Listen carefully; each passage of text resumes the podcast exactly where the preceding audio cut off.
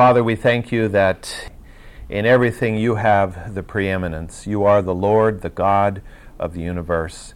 You are our Lord, and we're able to uh, come to you with the needs of each and every day, and to, even more than that, come to you with thankful hearts and with the praises of our lips for all that you are and all that you have become in our lives, and all that you are enabling us to be.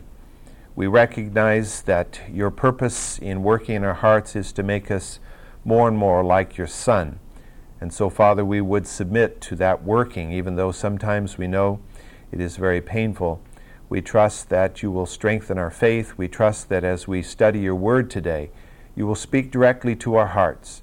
No matter what is the passage of Scripture and what may be the topic, you are able, by the power of your Spirit, to touch us in a point of our need. And so we submit to that today. We ask, Lord, that you will be blessing in each class, that uh, each teacher will feel your empowerment, and each student will uh, hear your voice speaking. And bless the service as it is uh, being carried on concurrently, that your, uh, your will and purpose will be accomplished there. And we'll thank you for all that you do. In Jesus' name, amen. I'd like to read this morning in the 30th chapter of Exodus. Yes, if anyone doesn't have an outline, Elma will give you one. We've been on it for a couple of weeks. 30th chapter of Exodus, beginning at verse 22. Moreover, the Lord spoke to Moses, saying, Take also for yourself the finest of spices, of flowing myrrh, 500 shekels, of fragrant cinnamon, half as much, 250 of fragrant cane 250, and of cassia 500, according to the shekel of the sanctuary, and of olive oil a hin. And you shall make, make of these a holy ointment, anointing oil, perfume mixture, the work of a perfumer. It shall be a holy anointing oil. And with it you shall anoint the tent of the meeting, and the ark of the testimony, and the table and all its utensils and the lampstand and its utensils, and the altar of incense, and the altar of burnt offering and all its utensils, and the laver and its stand. You shall also consecrate them, that they may, that they may be most holy. Whatever touches them shall be holy. And you shall anoint Aaron and his sons, and consecrate them, that they may minister as priests to me. And you shall speak to the sons of Israel, saying, this shall be a holy anointing oil to me throughout your generations. It shall not be poured out on anyone's body, nor shall you make any like it in the same proportions. It is holy, and it shall be holy to you. Whoever shall mix any like it, or whoever puts any of it on a layman, shall be cut off from his people. We have a similar situation here to the altar of incense and the making of the incense that was used to be burned on the incense altar. A particular formula was given by God to Moses there in the mountain, and that particular formula was to be unique. In this case, we're talking about an anointing oil, which was to have the particular formula that we read about this morning. And the point of this passage is, in part, that they were not to profane this particular uh, combination of anointing spices. It was not to be used in common use. Its exclusive use for anointing the priests was for one particular purpose, and that was to remind the people of the holiness of God and, and to instill in them a sense of awe. You and I are very familiar with the attitude that most Americans today have towards God and that is uh, one uh, in which God is pulled down to kind of a common level. Uh, the name of God is used profanely throughout our society, and not just our society, of course, but it's very commonly used throughout our society in a profane way. Many people tell all kinds of jokes about God, and they just have this attitude that if there really is a God, he's, you know, just kind of a, a good old guy up there who wouldn't harm a fly, you know or, or an attitude that, of course, that God is purely legendary and is the figment of, of imagination. And that's just the way the human mind tends to think. I mean, Satan in the very beginning challenged whether God was really what he claimed to be, and that's been his challenge ever since. He's been trying to convince us as people that we don't really need a, holy, awesome God up there, but that we're really pretty good ourselves, and, and we actually probably are close to divine, if not divine, ourselves. And so I think it's really, real important for the Israelites to be made aware again. I mean, remember, they're coming out of Egypt, a land where multiple gods were worshiped, and none of them were the God of Israel. And, and we don't know in the 400 and some odd years that they were in Israel how far they had come away from the root of their faith. We're not told anything about, really, the nearly 400 years after the death of Joseph before the birth of uh, Moses. What went on in those hundreds of years? How far did Israel come away in their thinking from the worship that Joseph, Abraham, Isaac, Jacob, and Joseph had had? And so it would be pretty easy for them. In fact, we're going to see as we get into the next chapter how quickly it is, uh, how, how easy it is for them to move away from faith in the God of Israel. So anything, anything that would remind them of who God was and that He was separate, that He was holy, that He was consecrated, and anything having to do with Him was to be consecrated was important. Now, in this particular passage, we're told four spices myrrh, cinnamon, cane, and cassia. Now, myrrh is pretty common. It's mentioned uh, often in Scripture. It's even mentioned in the New Testament. Uh, cinnamon, uh, you know, whether it's the cinnamon we know today or one of the other varieties uh, is not certain, but at least we have a concept about that. But uh, for the other two, cane and cassia, we find that um, this is kind of an uncertain, these are uncertain commodities. Cane is thought to have been the extract of a herb by the genus Calamus, which at that time was supposedly a product of Asia and is known today to grow in southern Asia. And so probably would have been in the trade of, of that particular ancient world. There is, as I said, a plant today called cassia that is grown in uh, in India. Some commentators think that cassia was orris root, which is a plant belonging to the genus Iris, and thus uh, more of an annual plant, or actually, iris is a perennial plant, but more of a bulb type plant. But whatever the case, whatever cane was, whatever cassia was, wh- whatever we might know it to be today, if we even know it in its existence today, the scripture is telling us that a compound made of Two of these was a double amount, and two was half the other two. We have about 16 pounds. That's what those figures add up to. About 16 pounds of, of this spice mixed with about a gallon and a half of olive oil. A hin was about a gallon and a half of uh, liquid. Uh, together, this would be mixed to produce the anointing oil. Now, I think it really needs to be em- uh, emphasized that there was nothing holy, especially holy about olive oil. There was nothing specially holy about myrrh or cinnamon or cane or cassia, nor even the combining of those in this particular ratio. They were only holy because God so ordained them to be. There was nothing in and of themselves to make them holy or special.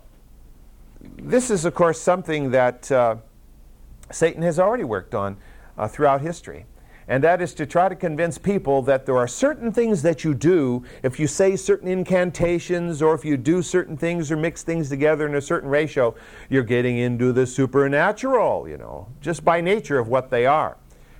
But that's not true. The supernatural aspect comes because God proclaimed this to be holy.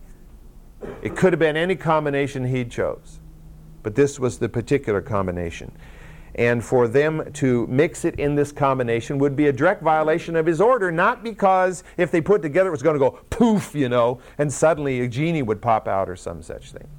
It was purely because God had proclaimed it to be a holy combination, a holy formula, to be used for one specific purpose. Now, we already read the, the last verses of chapter 30 when we dealt with the incense altars, so we will not look at that again. Let's move to chapter 31.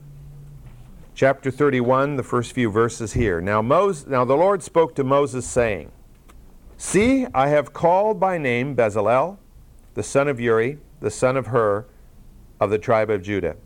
And I have filled him with the Spirit of God in wisdom, in understanding, in knowledge, and in all kinds of craftsmanship, to make artistic designs for work in gold, in silver, and in bronze, and in the cutting of stones for settings, and in the carving of wood, that he may work in all kinds of craftsmanship.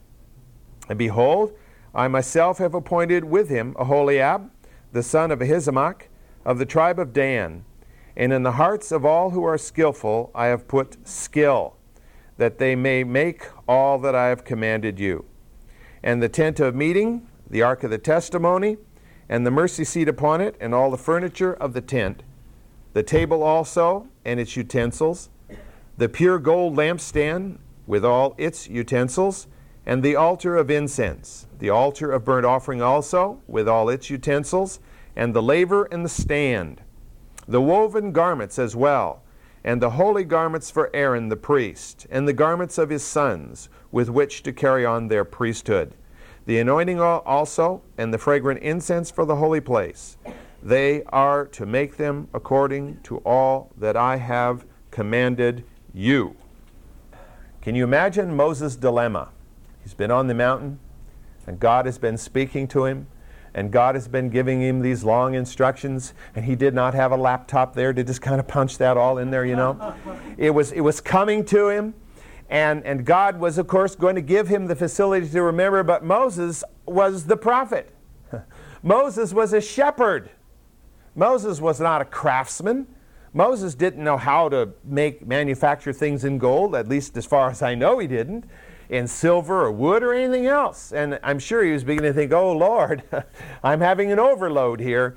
I don't know exactly how this is all going to work out. How in the world can I put this together as you want it put together? I need help. Now, did he voice that prayer? I don't know. But one of the things that we are told in Scripture is God knows your need before you voice it in prayer to Him. In fact, He knows your need before you even know your need. And God is there to meet that need. So what that, that's what this passage is about. God is coming to Moses in the hour of his need before Moses has even, at least as far as we know, verbalized a prayer to God expressing his need. I think Moses was feeling overwhelmed with the impossibility of accomplishing all that God had commanded. You know, we can feel that way too. You pick up this book, and this is God's word to you, it's God's word to me, and it's full of commandments it's full of promises. It's full of what of instructions that what God wants us to be and to do. And we could look at that and say, "Oh God, how can I do this?" You know, how can I just just read the 12th chapter of Romans? You know, especially the last half of that chapter, and whoa, you know, it's like a wind blowing in your face at hurricane speed. And what we have to realize is God gives us the strength to do these things one at a time. And as the time in our growth process arrives for that new factor to be built in. Moses was certainly overwhelmed, but God knew his need. And so God encouraged him by saying, You're not alone in this, Moses.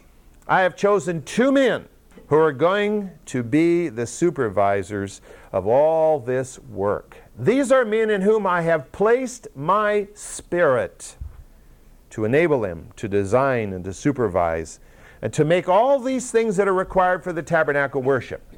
Now, personally, this is my opinion. I think that God didn't just, you know, throw a dart down there and pull somebody up and say, all right, this guy's going to be in this, in this. I think he went through in his own mind and, and chose two men who, first of all, were amenable to his spirit, who were not rebellious people, but people who wanted to serve God and who already were talented in these directions. They were already oriented in these directions. They already had some skills in the directions in which they were to supervise and in which they were to design. God builds into you and God builds into me certain capacities, talents, skills, whatever they may be. And I think God uses those as we give ourselves to Him to further his purpose. Now, I'm not saying he can't give us a skill out of the clear blue sky that we never had any concept of having, but I don't think he normally works that way. I think he takes us where we are and puts us into his program with what he has already enabled us to be and to have and to do. And it's, uh, you know, it's a great blessing, I think, for us to find that what we really want to do and what we really feel we can do, God will enable us to do in His power and by His strength and for His glory. And that's His plan and that's His purpose. And so He tells Moses that I have chosen Bezalel of Judah and Aholiab of Dan. And these men are to be the overseers of all of the others into whom I have placed the skill, or I have uh, encouraged the skill to do the craftsmanship that is going to be needed, to build the tabernacle, to, to make all these gold works. Can, can you imagine what it's like? I, I just can't even imagine how it can happen. How can you make a wooden box? I, I can understand how you can make a wooden box. I could make a wooden box. anyway, might be good enough to ship something in, but maybe not to, uh, you know, be an altar. But then to sheet it in gold, and and to not have it look like it was, you know, uh, in a in a what do you call it, a hailstorm from all the hammer hits, you know, from trying to flatten out this gold. You have to have a skill, you have to have a talent, you have to have a knowledge, and certainly God enhanced all of this so that they could produce these items. I think they were beautiful. I think the menorah, the golden lampstand, was a gorgeous thing to look at. I think the Ark of the Covenant was, was absolutely splendorous. Is that a word? Splendid, for sure. And that, that uh, all of these things were magnificent in their production. I, I think it was the finest that human hands could produce with the anointing of God's Spirit. They weren't just funny little things that somebody who was half a primitive pounded out, and you could kind of say, well, yeah, I think that's a little shovel, you know, that was used to empty the ashes or something. No, I don't think there was any doubt about it. With God's empowerment, these men were going to be able to meet the exact specifications that God gave. He told exactly how uh, large the Ark of the Covenant was to be, exactly how large the bronze altar was to be, exactly how large the tabernacle was to be, and where the curtain was to be hung the first curtain and the second curtain and the tabernacle courtyard. All of this stuff was made very specific by God. And these were, men were able to follow those specifications perfectly. I don't think this should really be a surprise to us because I think most of us, if we've walked with the Lord very long, have come to the, to the realization that no matter what God asks us to do or asks anyone to do, it can only be done the way it should be done with the empowerment of God. I don't care what it is. If God has asked us to do something, it can only be done right with His empowerment. It cannot be done right in just our own native skills. I don't think any of us has the skill good enough to do what God wants done the way God wants it done without His help. I don't care how good someone is. I don't think that can be. And, and whether the work is small or whether the work is great, it will only be done successfully in the power of God's Spirit. You, we all know the passage in Philippians 4 which says, I can do all things through Him who strengthens me. I can do all things through him who strengthens me. Now, the scripture tells us that in our flesh there dwells no good thing, which means that by our own flesh we cannot do God's will. It's not possible for us in our own flesh to do God's will without His Spirit. And that's what God is saying here to Moses. I will empower these men. They will do the work perfectly. It will be supervised as it is supposed to happen and it will happen exactly as I've outlined it to be here on the mountain. I'm sure that was a great relief to Moses. I, I think that it, it just felt like a giant weight fell off his shoulders when suddenly he realized God was going to do something besides just tell him what to do. That God was actually himself empowering others to do it. Let's read at verse 12 of this same uh, chapter. And the Lord spoke to Moses, saying, But as for you, speak to the sons of Israel, saying, you shall surely observe my Sabbaths. For this is a sign between me and you throughout your generations, that you may know that I am the Lord who sanctifies you. Therefore you are to observe the Sabbath, for it is holy to you. Everyone who profanes it shall surely be put to death. For whoever does any work on it, that person shall be cut off from among his people. For six days work may be done, but on the seventh day there is a Sabbath of complete rest, holy to the Lord. Whoever does any work on the Sabbath shall surely be put to death. So the sons of Israel shall observe the Sabbath, to celebrate the Sabbath throughout their generations as a perpetual covenant. It is a sign between me and the sons of Israel forever. For in six days the Lord made heaven and earth, but on the seventh day he ceased from labor and he was refreshed. Now, this is, of course, not a new declaration. God has already given this declaration as he gave this, the Decalogue. But he is now restating it. He is reiterating the fourth commandment here to Israel through Moses. And he is declaring that the keeping of the Sabbath will be an eternal sign of the covenant that God has established with his people Israel. So the emphasis here is upon the fact that it was a sign. It was a sign that God and Israel had a covenant together. That God had proclaimed this covenant actually unilaterally but Israel had accepted the covenant in declaring that they would do all that God had commanded them to do there at the base of Mount Sinai. Now, God had already given a, a sign of the covenant, and that sign was the sign of circumcision. But as we well know, the sign of the circumcision is a private seal, a private sign. But the keeping of the Sabbath was to be a public seal, a public sign of who they were and of their dedication to this covenant to the living God. It was to remind them, because it happened every single week, it would remind them of their covenant. The next day is the Sabbath. What does the Sabbath mean? It reminds us of our covenant with the living God. And so they couldn't forget. And they couldn't turn away from the reality of that covenant. And it also was a testimony to the non Israelite people. When they would come by and they say, Whoa, what, what are you people doing? How come nobody's working today? Hmm.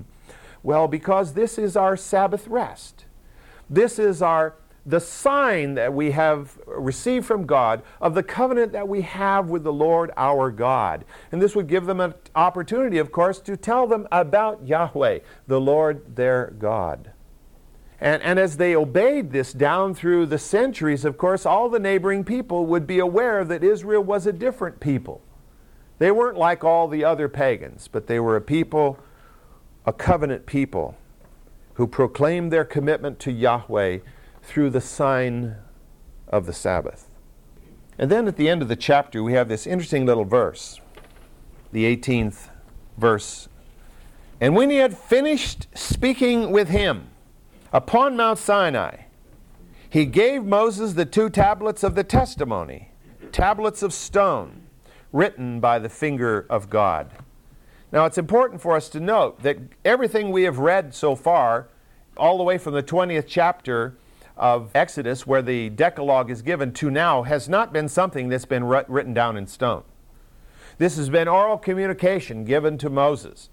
Moses then would be later inspired by God's Spirit to recollect all that God had given to him, and then he would pen it down.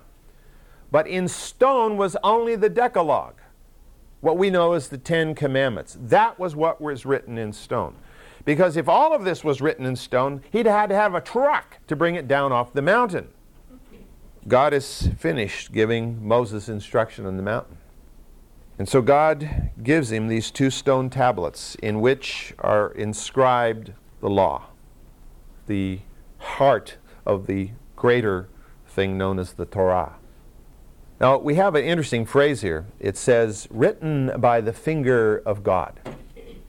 Well, as you probably know, there is a heretical group that within Christendom who likes to believe that God is a body and that uh, God is nothing but uh, Adam blown up to you know big size, and that all the references in Scripture to head and arm and finger and eye of God are literal, and that God really has a head and an eyes and fingers.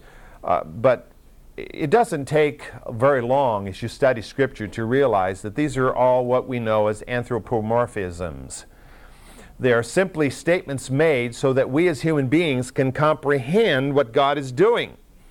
It's like when, when Belshazzar is having his great feast and they're all praising the gods of stone and gold and wine and they're drinking from the golden implements from the temple in Jerusalem, this big old finger comes and inscribes in the, in the wall there of, uh, of the palace. I mean, that's what he saw. He saw a hand carving in the wall. But is that God's hand? Well, it's, it's what God used to do that from their point of view. That's what they saw.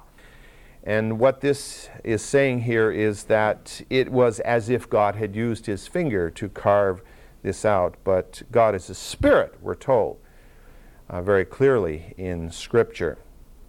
Uh, it refers to the direct action of God here in preparing this stone and in cutting it loose from the mountain. Now, does God have to have a hand to do this? God have to chisel out of there? God just says, no, happen, and it happens. You know, God spoke the universe into existence. He hasn't any problem cutting out some stones and carving some words in them. Why did God use stone? Why, why didn't God just have Moses sit there and copy it down on a piece of parchment or a piece of papyrus or something? You know, they probably had papyrus with them that they brought out of Egypt. Certainly they did. That's what Moses wrote the whole Pentateuch on uh, later on. So why, why didn't God just say, hey, bring your bring a scroll and, and a pen and quill, you know, so I mean, come on up the mountain. I've got some things to say to you. No, God didn't do that. I think Moses went up with any preparation to write anything down. God carved these words in stone and put presented him with these stone tablets for the purpose of illustrating that this is my permanent law. This is the immutable word of God. There's something about, you know, we, we all say, well, you know, it isn't carved in stone, you know. What do we mean when we say that? Well, it can be changed. It's something that, well, you know, we can pass another bylaw and make a change. The implication is if it's carved in stone and it's for forever, it's permanent. And of course, that's exactly why God did this. Let me read a verse to you from uh, Psalm 119, that wonderful psalm that talks about the Word of God. In uh, the 160th verse of Psalm 119, we read these words the sum of thy word is truth. That's a powerful little phrase. The totality of what God has said is truth with a capital T. And every one of thy righteous ordinances is everlasting. Every one of thy righteous ordinances is everlasting. God is not like Congress. You know, passing a law and then a few years later passing a law to countervene the first one or to cancel the other one. God's laws are not subjected to some kind of Supreme Court decision either. Our Supreme Court may rule on moral issues, but they are not the ultimate voice. God is the ultimate voice.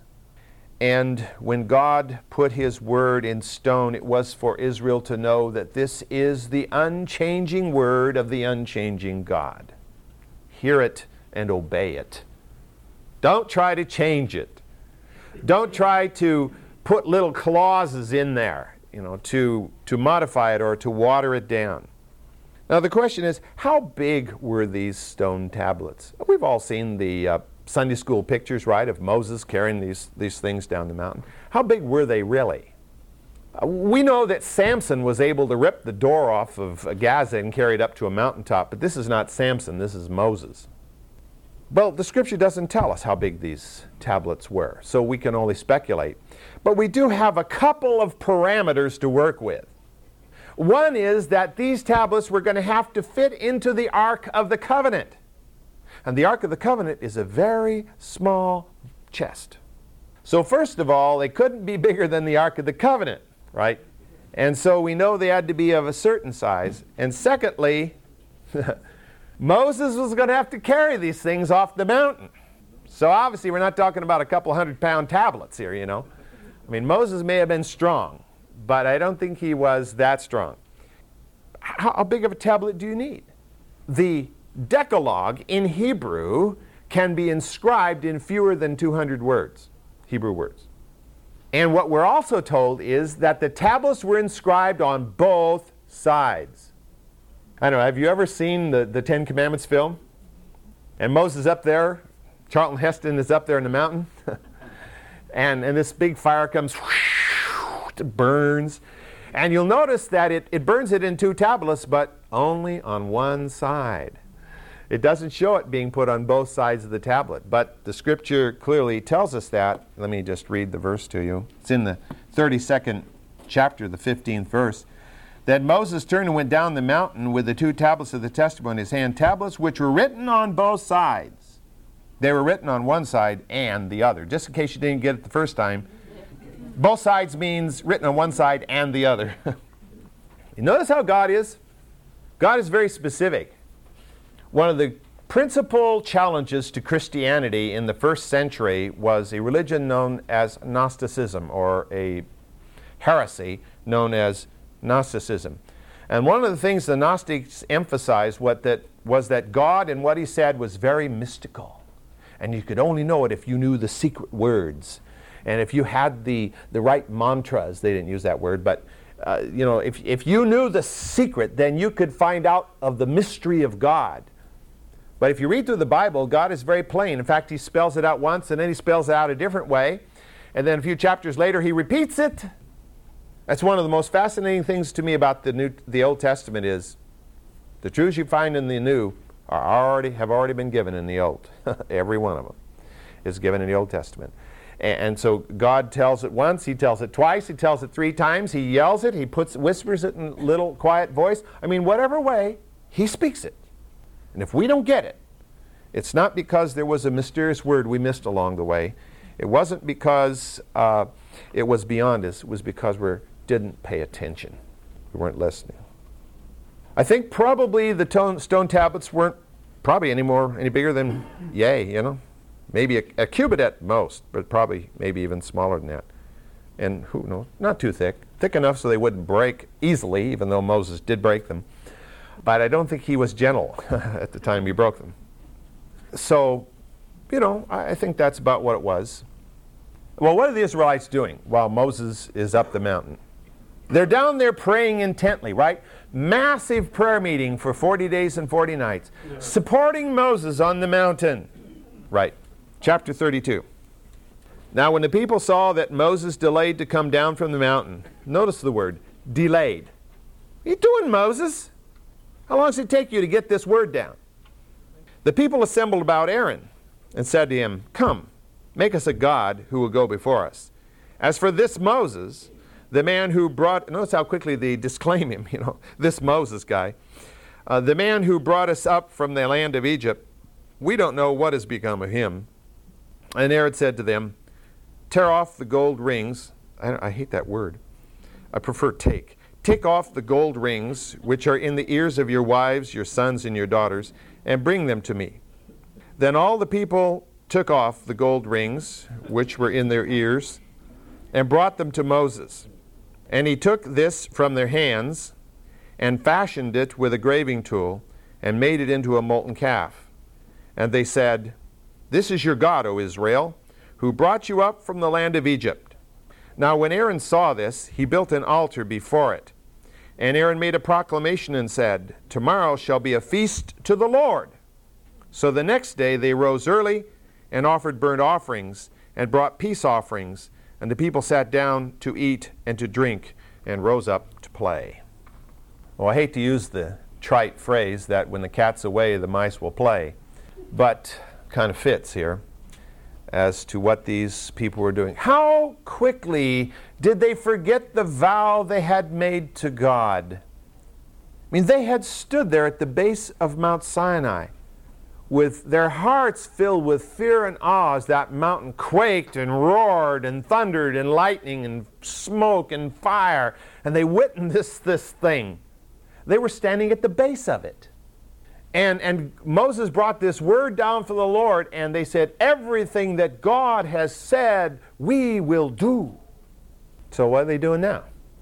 Well, I think we have to witness the fact that this is spiritual warfare. These people stand down at the base of the mountain. We're not down there alone. They may thought they were alone, but could they have seen into the uh, spiritual realm, they would have noticed there was a swarm of demons all over the place there. I think Satan personally was there. Where else would he be? This is where God was working. And so Satan was there with all of his minions, and he was going around going, you know, talking about this guy Moses, a lunatic up on the mountain, you know, and just putting doubt into their mind as to the reality of everything that they had heard and everything that they had saw, seen, and the work that God had been doing. They took their eyes off of God. This is one of the profound examples of Scripture of people taking their eyes off of God and looking at their circumstance. I mean, we always refer to Peter, right? Gets out of the boat, walks on the waves, looking at Jesus, walks fine, looks at the waves, ploosh. Well, this is all over again here, only this is, of course, before. If Peter could have remembered this passage, he may, might have uh, thought more carefully about what he was doing. But here they are They've taken their eyes off of God and they're considering their circumstances. Now, if you had been amongst two million people out in the Sinai desert, you were escaped slaves from a land that now hated you. Uh, you were supposed to be going to a land you'd never been be- to before and you've just heard about. You're out in this desert area. I mean, they're not in the Garden of Eden here, they're out in the desert. The Sinai is a hostile place under normal circumstances.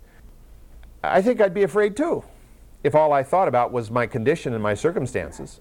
And how are you going to feed and drink all these people and all these animals out here in this desert? How are you going to do that? Life was very tedious at best out here. You have to remember what were these people doing? They got up in the morning, they did their routine, whatever it was.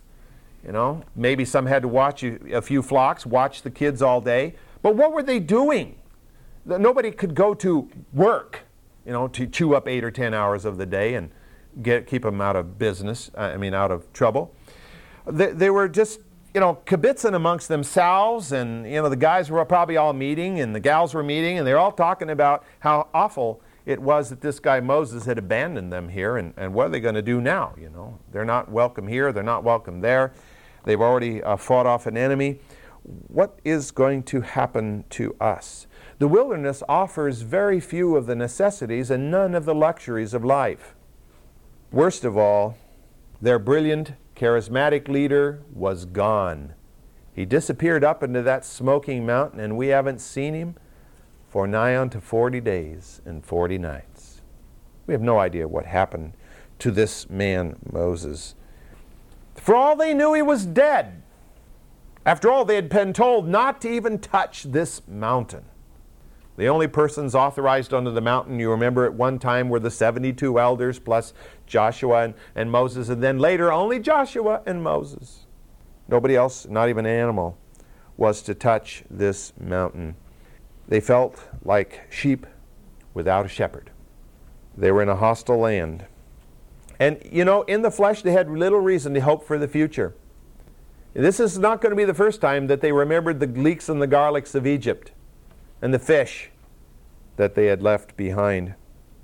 They're kind of like a mountain climber who is climbing up this really steep and dangerous mountain.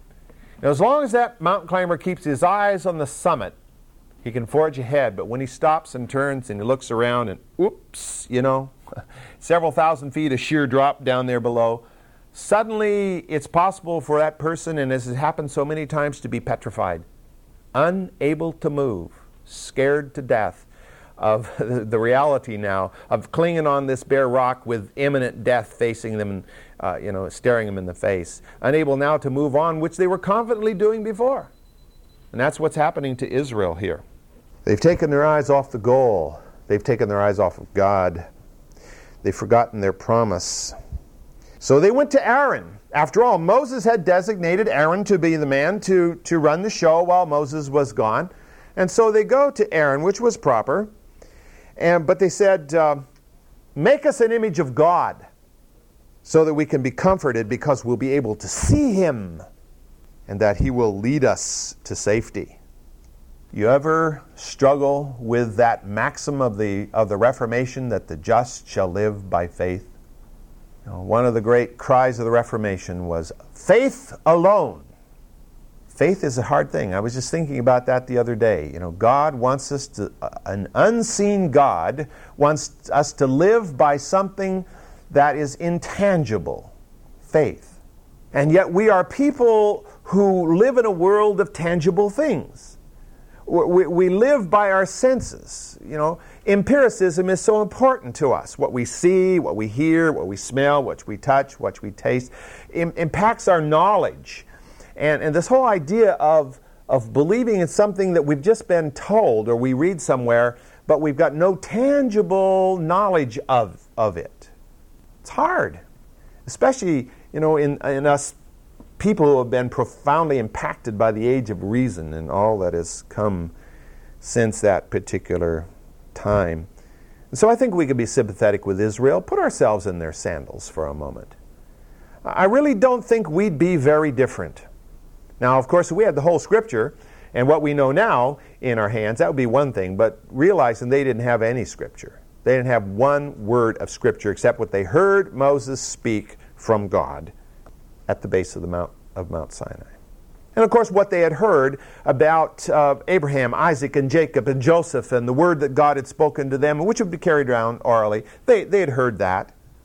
But they had nothing else to base their faith upon. So I don't think we should be really too hard on them. Hard on them. Why did God keep Moses for so long in the mountain? Did it really take God 40 days and 40 nights to tell Moses everything? Well, I, I think in part God was testing Israel. He kept Moses up there for the express purpose of giving Israel plenty of time down there to prove who they really were. He was testing them, and they flunked royally. I don't think that everybody individually thought, oh, where's this man Moses? I want to find another God and follow him. But there were some leaders. There were some impatient people who probably, after Moses had only been gone a week or two, were already beginning to you know, talk to gossip about, hey, Moses is gone. Some who probably didn't follow him real willingly to start with. There are always people who said, would say, hey, I could do this job as well as he can. Some, I think, thought maybe Moses had actually been killed on that mountain. I mean, it was a horrible fire raging up there, and smoke and thunder and lightning. How could anybody live in that? So I think they thought Moses may have died up there or else he had wandered off. Maybe, maybe he just forgot what he was doing and went off somewhere else, you know. Maybe he thought, hey, I don't want to lead these people out here anymore. Well, whatever was their belief, Moses had not come back. And the longer time passed before Moses came back, the more the rumors had credibility. See, I told you yesterday, right? No Moses. A week later, see, I told you last week, no Moses. Faith was based upon sight. Out of sight, out of faith. They had seen Moses. They saw the miracles. They saw the mountain. And even though the mountain was still there, Moses was gone. You know, when you see a very spectacular sight for the first time, it just holds you transfixed and you stand in awe of it. But five weeks later, the same sight gets a little old. You know, some of that awe is gone, so the mystery is gone. It's whole hum daily routine. Look up at the mountain, oh dear, it's still up there. You know, go on through daily life, and if our faith is based on sight, we're in big trouble. They had not yet learned to trust the Word of God. The Word of God. They saw no evidence of his presence other than this mountain up there, but that wasn't speaking to them anymore, and neither was Moses. And they felt that at best they had been abandoned, and at worst, maybe they were subject to a whole series of illusions. God knew that Israel could not conquer Canaan unless they trusted and obeyed the Word of God, and unless they trusted their leader, be it Moses or Joshua, they had to be people of trust and faith. And he knew that this was part of the process. They were going to have to learn this. And you know, I don't know about you, but I think most of us learn it the hard way. You know, faith doesn't come easily. We just say, oh man, I just believe God for everything, and I go joyously through life. No, I think all of us are hitting brick walls frequently and wondering where God is and why He's left us in this situation and why He didn't open this door and why He shut that door and, and why He didn't hear my prayer and does He even hear my prayer right now. We all go through that. And this is part of God's test of Israel. Well, let me just uh, sum it up to say, and I want to emphasize this next week. In spite of the fact that their faith was basically zero. I mean, it's got to be pretty low when they say to Aaron, Make us a God and we're going to follow it. Now, I think in Aaron, Aaron, you know, is trying to uh, cover this over here a little bit. He's going along with it, but you notice he says in, in, uh, in verse 5, he, he makes an altar and he says, And tomorrow we shall f- make a feast to the Lord. So he's kind of covered this thing over here by acting like as if this, this image is actually an image of God, you know, and God somehow in this image. But I think what we need to recognize through all of this that God does not just come boiling down off that mountain like he could have and just barbecued the whole lot. God does not reject them. God takes them where they are and moves them on to the next step. You flunked test number one. Moses is going to come down from the mountain. He's going to come down with the Word of God. Moses is alive. My Word is live. You're going to be sent to test number two, and test number three, and four, five, six, seven, eight, nine. Now, there will be some who will flunk the test to the point that they will die in the desert because they will refuse to believe God and go into the land. And God says, All right, you guys are going to wander around out here until the whole lot of you from 20 years old and up are, are dead out here. Then I'll take the other ones in. But God does not reject his people just because they fail. Just because their faith is weak or maybe seems to totally evaporate. God does not reject his people. But God gives us another opportunity to believe, to trust, to learn, to grow and that's what life is all about for all of us. I think if we're really honest, we'll have to admit that we've been like Israel too many times. But God has faithfully brought, brought us through to this spot today. Well, we'll, we'll pick up with that next week and uh, look at a couple of scriptures from the New Testament that are helpful.